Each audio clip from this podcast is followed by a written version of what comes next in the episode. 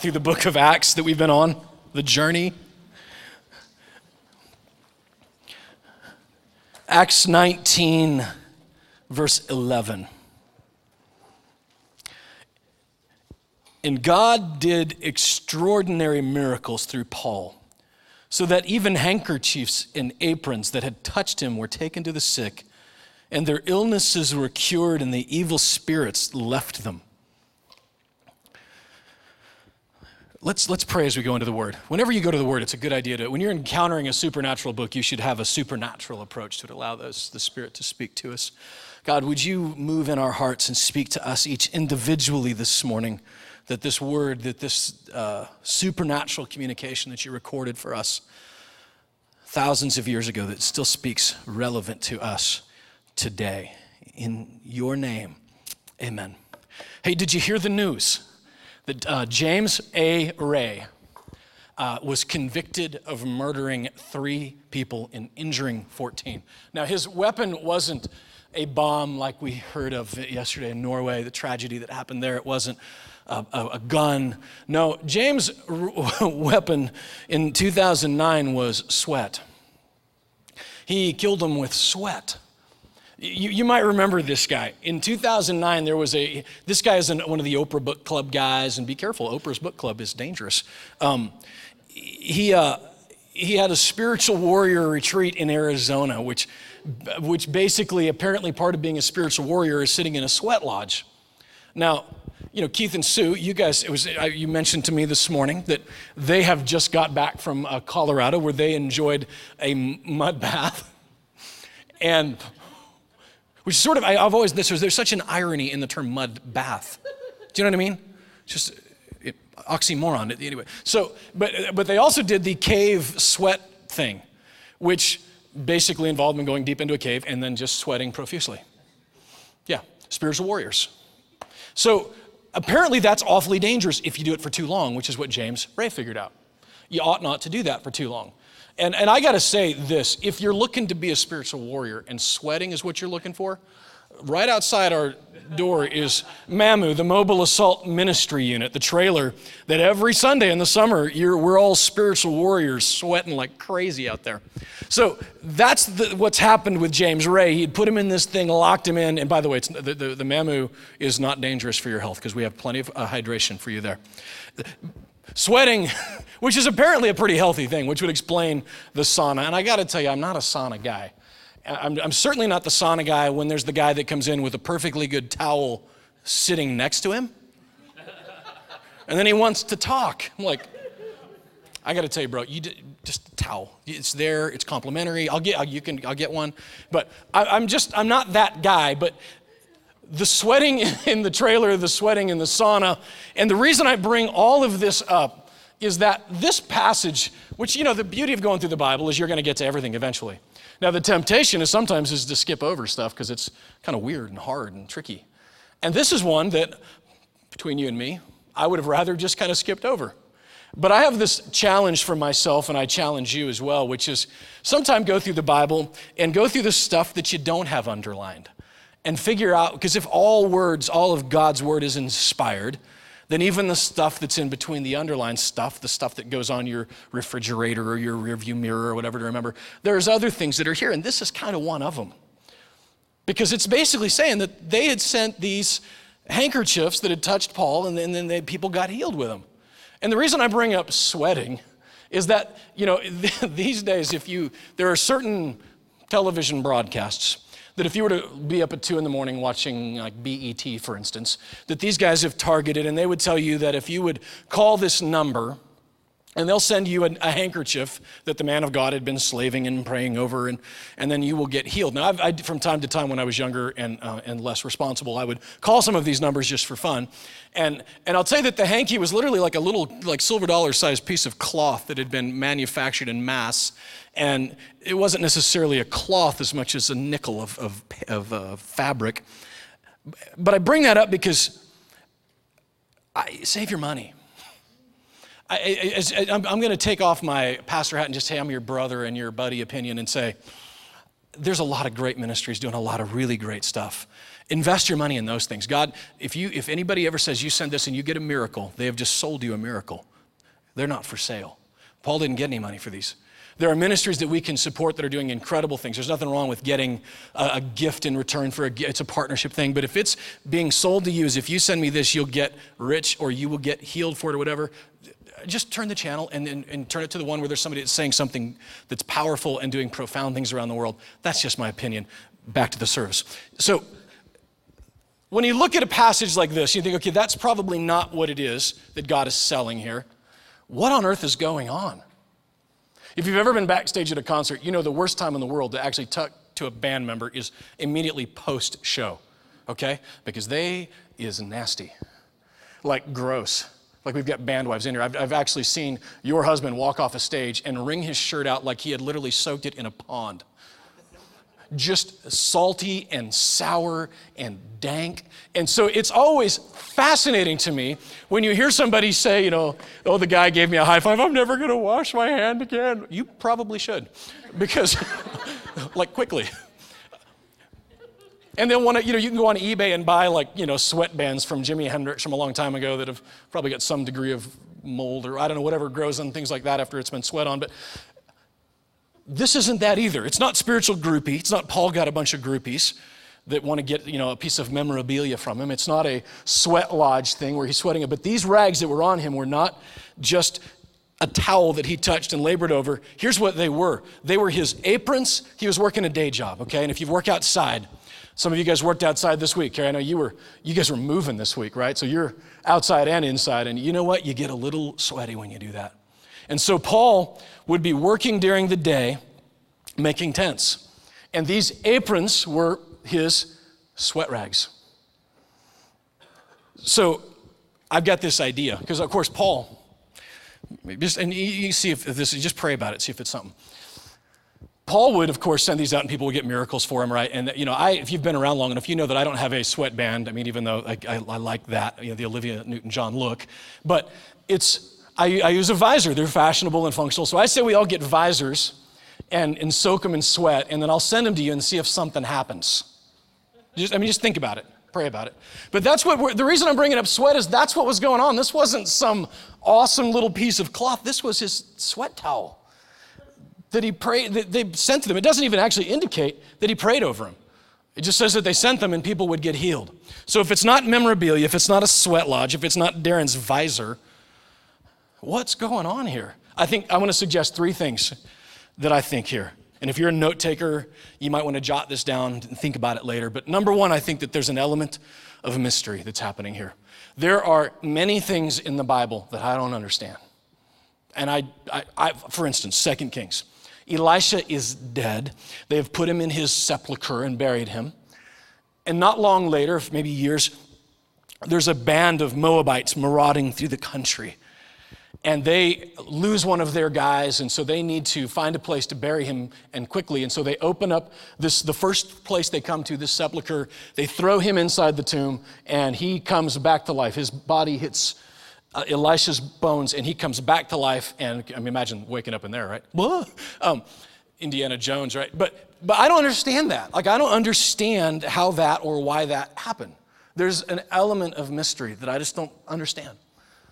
And keeping in mind, by the way, that just when you see something like that, and just like this with the prayer cloths, it doesn't mean that we ought not to do it or that we ought to do it. I, I just, I question the idea of building an entire ministry around it. For instance, Kenneth Hagin, a man of God that passed away not long ago, we don't take our deceased and throw him in the grave just to see if he comes back to life. And we don't do that just because it ha- we saw it there. So we don't, you know, I mean, it's kind of morbid, but I'm saying that there's a level of mystery that sometimes in the Word that we just have to be okay with and say that I don't understand that this side of heaven. And my little intellectual capacity to understand, God isn't going to be boxed in by that. And the other side of that coin is that there are stories of people who would have maybe had a, a, an apron or a, a, cloth sent to them uh, across the world and, and they would have been healed from that. That happens. So we can't throw the baby out with the bathwater and say that it's impossible or whatever. There's just there's an element of mystery to it that our little brains can't get our, our minds wrapped around, and it's okay to not understand. I don't know if you understand what faith is, but that's a piece of it. I don't get this, so I have faith to understand it. There is an element of mystery to it. Number two, an illustration of ministry. And what I mean by that is really, really simple. This is, there are many things in our life where maybe we need a little jump start, so to speak, to get it, you know, a little electric shock, like a pacemaker, so to speak, to get us moving into in our faith. And there are things in the Bible where those are used. The, the laying on of hands is one of them, for instance. If you notice, Jesus never laid his hand on anybody. He would say to them, Be healed, and they would get up. But Paul would then talk about laying on of hands, to, to, uh, to send somebody into ministry. It talks about laying our hands on them. There's a, uh, the anointing of oil that James speaks of. It's another one of those pictures where God can do it without it, but there's this moment where we come together, something happens, and you see it, and it is a contact point for your faith, a little bit of a spark to get your faith up. That's all it really is. Whether it's baptism, communion, these are pictures of today of things that just help us with our faith, and God mercifully gives us those pictures. Notice this, though they always exist with more than one person. Man, Jesus, God, the Holy Spirit, they exist in community. It's a picture for us that when we pray for someone and I put my hand on your shoulder, man, there's a moment of community in that. There's a moment of us communing with each other when we take communion. It's the body of Christ being the body to each other. It's a picture of us here, an illustration of ministry that Paul would wouldn't even be able to get to them, but somebody would bring it to them and they would know, man, Paul was thinking about me. I know he's working and he can't get here, but this nasty sweat towel is here, and I know that he's been working, and it, it, it would give them a little bit of a, a faith spark, an illustration of ministry, an element of mystery, and number three, an alleviation of misery. These folks were in trouble. There was people that were sick, there was demons, there was oppression, and this would bring them an alleviation of their misery. And here's how. And if you've tuned out, please dial back in for just a couple minutes and then you can go back. Because I think this is, a, a, and yeah, I don't care. I mean, yeah, just follow the Lord with that. But, but understand, this is, I think, the, the moment right here that I want you to hear of anything because it spoke to me the loudest this week. Because in this alleviation of ministry, understand that Paul would get up in the morning, and some of you get up and work outside, you know, it's hot. He was in an arid climate. Wasn't swinging a hammer, but he was making tents. There's a lot of pulling and tugging and physical labor involved with making tents. It's not just sitting down at a sewing machine. They didn't have them, you understand. He would do that in the morning till about 11 or 12. And in their culture, they would then take a siesta, so to speak, and rest for the afternoon because it was really, really hot. And then towards evening, they'd go back to work when the, the temperatures would cool again. There was a historian that I read this week that said that there was actually oftentimes more people awake at 1 a.m. than 1 p.m. because of just the way the temperature was. So, Paul, when it was supposed to be siesta time, would be going to, we learned this a couple chapters ago, to the school of Tyrannus and speaking the word, teaching the word for three to four hours a day. So, when he was, could have been resting like a lot of others, he was actually teaching at the school. Those that were students would go to school in the afternoon because if they had to work, they could work in the mornings. So when he could have been resting and sleeping, he was instead teaching. Here's why that's important. Please tune in. He was teaching him because he loved him. He was working in the morning because he loved them. He would actually say to them later in the book of Corinthians and then in Ephesians that he didn't even take any money from these folks. Not because it was wrong to, he would actually go on and clarify that, but he would say that for this group, for this moment, for this time, God has asked me to work for free so that I don't have any hook. You have no reason to doubt why I'm here. That was for that season of his life. Later on, a gift would come, and he would be able to float his ministry and be able to quit his day job for a while. But, like often is the case, there were seasons where he was working and there were seasons where he wasn't working. During this season, he was working. But here's the indication of what I see here that's important for us. He did it because he loved them. Faith comes by hearing. But how does it work? Galatians 5 6 tells us that faith works by love. We know how it comes is by hearing, but how does it work? Galatians 5 6, you can write it down and go there later. It works by love. So now that I've got it here in me, how does it work? It works by love. When I am loving someone practically, and oftentimes, in my life, more often than not these days, it seems like, it involves sweating, it involves physical labor, it involves working. And when I am doing that, when I am loving someone with my labor, so to speak, with that love, it makes faith work. makes their faith work. They got those nasty sweat towels and they didn't see them as nasty. They were like, that's awesome. The fact that he would do that for me, the fact that God would care enough that this guy would come here, get beat down, and work his tail off for me, and it sparked their faith. Faith works by love. And the word for us today is as we're loving each other practically, whether it's helping somebody move, whether it's mowing somebody's yard, whether it's working in the trailer on a Sunday. Man, that's not fun. Let's be honest. It's hot and nasty. But it love makes your faith work. No wonder that he would say that faith without works is dead. Because in that work is our love. Now, understand this. These are not works in the sense of I'm doing this to get somebody, to earn something, to whatever. I love the Lord and the love of the Lord flowing through me. Again, Paul's filled with the Spirit. We talked about this two weeks ago. And the fruit of the Spirit is what? Love. So this work was just a natural outgrowth of what he was doing. If you're doing it and you're feeling it burdensome and it's, oh, it's not the Spirit and you can stop because you're not, it doesn't do any good anyway. This is about the Spirit flowing through you. Paul was filled with the Spirit. The outgrowth of his love on this day was working. And because of that, his love flowing through him, his faith and works together, there's always been that big debate. Was it faith or is it works? The answer yes. It's faith that works. God would, uh, the Bible would declare to us that without faith, it's what? Impossible to please God.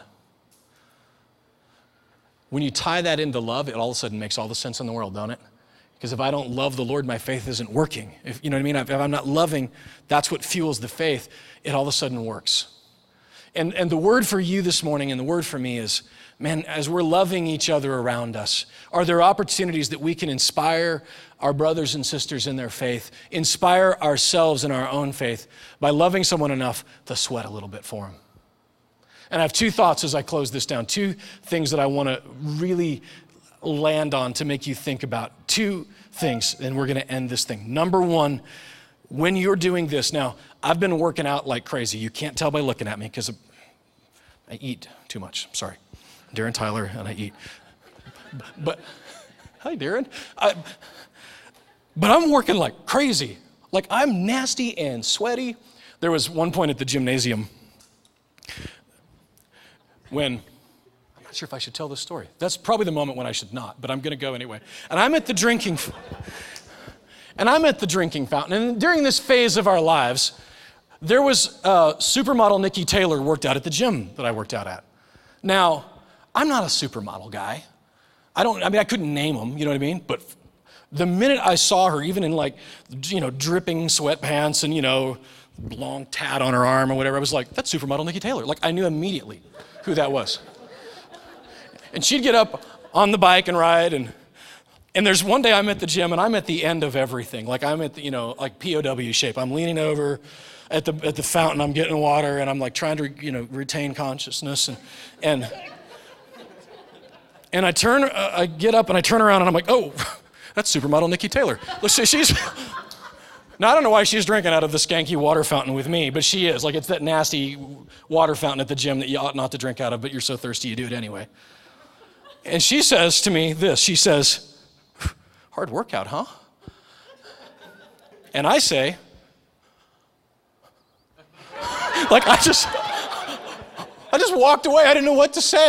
like, it's supermodel Niki Taylor. I'm not allowed to talk to you. I don't know. I just like. so that was my moment with. Anyway. But I'm at the gym. There's a point to this story. I walked away, right? That's right. I love you, Shannon. She got nothing on you. Just Nasty sweatpants. Um, not like you. I'm remaining, I'm trying to be hydrated at the gym. And the reason I bring this up is you got to keep hydrated. If you're going to spend this kind of ex- on behalf of the Lord, don't let yourself dehydrated. What happened to those people in Arizona was they dehydrated. You've got to let the Spirit lead you in it. Be filled with the Spirit. The picture of the Spirit, Jesus said, was water. Rivers of living water would flow from within you. This he spoke of the Holy Spirit, which was yet to come. In the book of John, he said that. Keep yourself filled with the Spirit. Be being filled with the Spirit. Be in the Word. And from that, let that be an extension of the work that you're doing. If you're not doing it, you're going to dehydrate and you're going to die spiritually. You're going to be burned up, dried out, exhausted, and burdened. Don't do it to yourself. And don't let us pressure you because you get into an environment like this where people are just moving to India and doing crazy stuff. You want to do it just because that seems awesome. Do it after the Spirit is on you and leading you to do it. It's okay to wait for the Spirit to come to you, to lead you. Don't feel the pressure because that's how you burn out. You understand me? That's number one, stay hydrated. Number two is this. There are probably some of us in here today that think, hey, that's great. You guys want to go sweat on behalf of somebody else. Those of you that are in the trailer working, or those of you that are sweating, setting up walls, or, I mean, good Lord knows Jim and the people that work with our kids sweat every week as they're running around the hallways teaching about Jesus. I mean, Guy lost like two pounds last week. Running around. but understand this.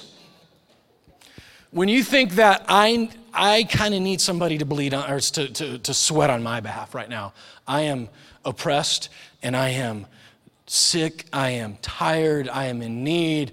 I really need somebody to sweat for me today. I don't have it in me to sweat for somebody else. I want you to know that I have got great news for you. Jesus in a garden would be kneeling beside a rock and he said to the Lord, Not my will, but thy will be done. First, he said, If there's any possible way that this cup could pass from me, Jesus had a choice. He didn't have to do it, he chose to do it. When we die on our back, when we in that trailer, you have a choice. You don't have to do it. When you're here, when you're around the world, wherever God is calling you with your neighbors, you don't have to do it. But he, he said, Nevertheless, thy will be done, not mine.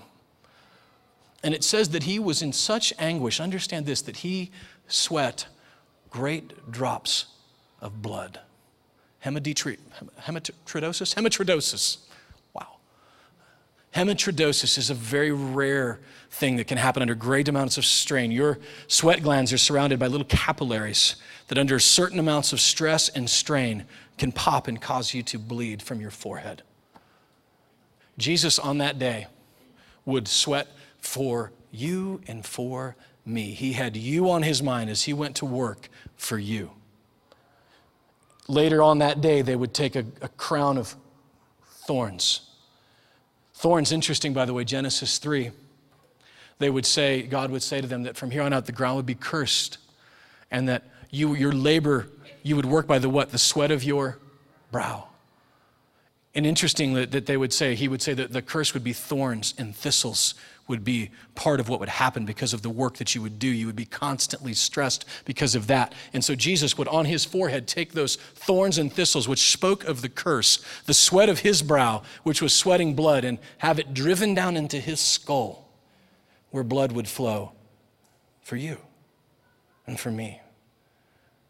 And so if you're in a position this morning where you feel like, man, I, I need somebody to sweat for me, he did. And he sweat great drops of blood that were His love for you. Allow that love to make your faith work this morning. Somehow, miraculously, over 2,000 years ago, He had you on His mind. He had me on His mind. This God made flesh that dwelt among us had you on His mind. You, He was thinking about you. And for every sin that you have committed, every sin that you are committing, every sin that you will commit, it paid for it all because He loved you. He sweat for you, He sweat for me. And please allow that, if nothing else in your life, allow that love to let your faith work today, to let it move in your life. There's a lot to be done. Jesus would say, Pray that the Lord would send laborers into the harvest. Today, some of you are the answer to that prayer that Jesus prayed 2,000 years ago. You're the answer to that prayer. There are those of us that are going to be the answer to that prayer as we go into the harvest, whether it's your band in Louisiana, whether it's mowing your neighbor's yard. Patrick, whether it's you on the road playing drums for nothing, right? Out there trying to get the kingdom advanced that way. Ruth, with your outreach here in, in, uh, in Franklin at the Sodium. Wh- whatever it is, we're answers to that prayer.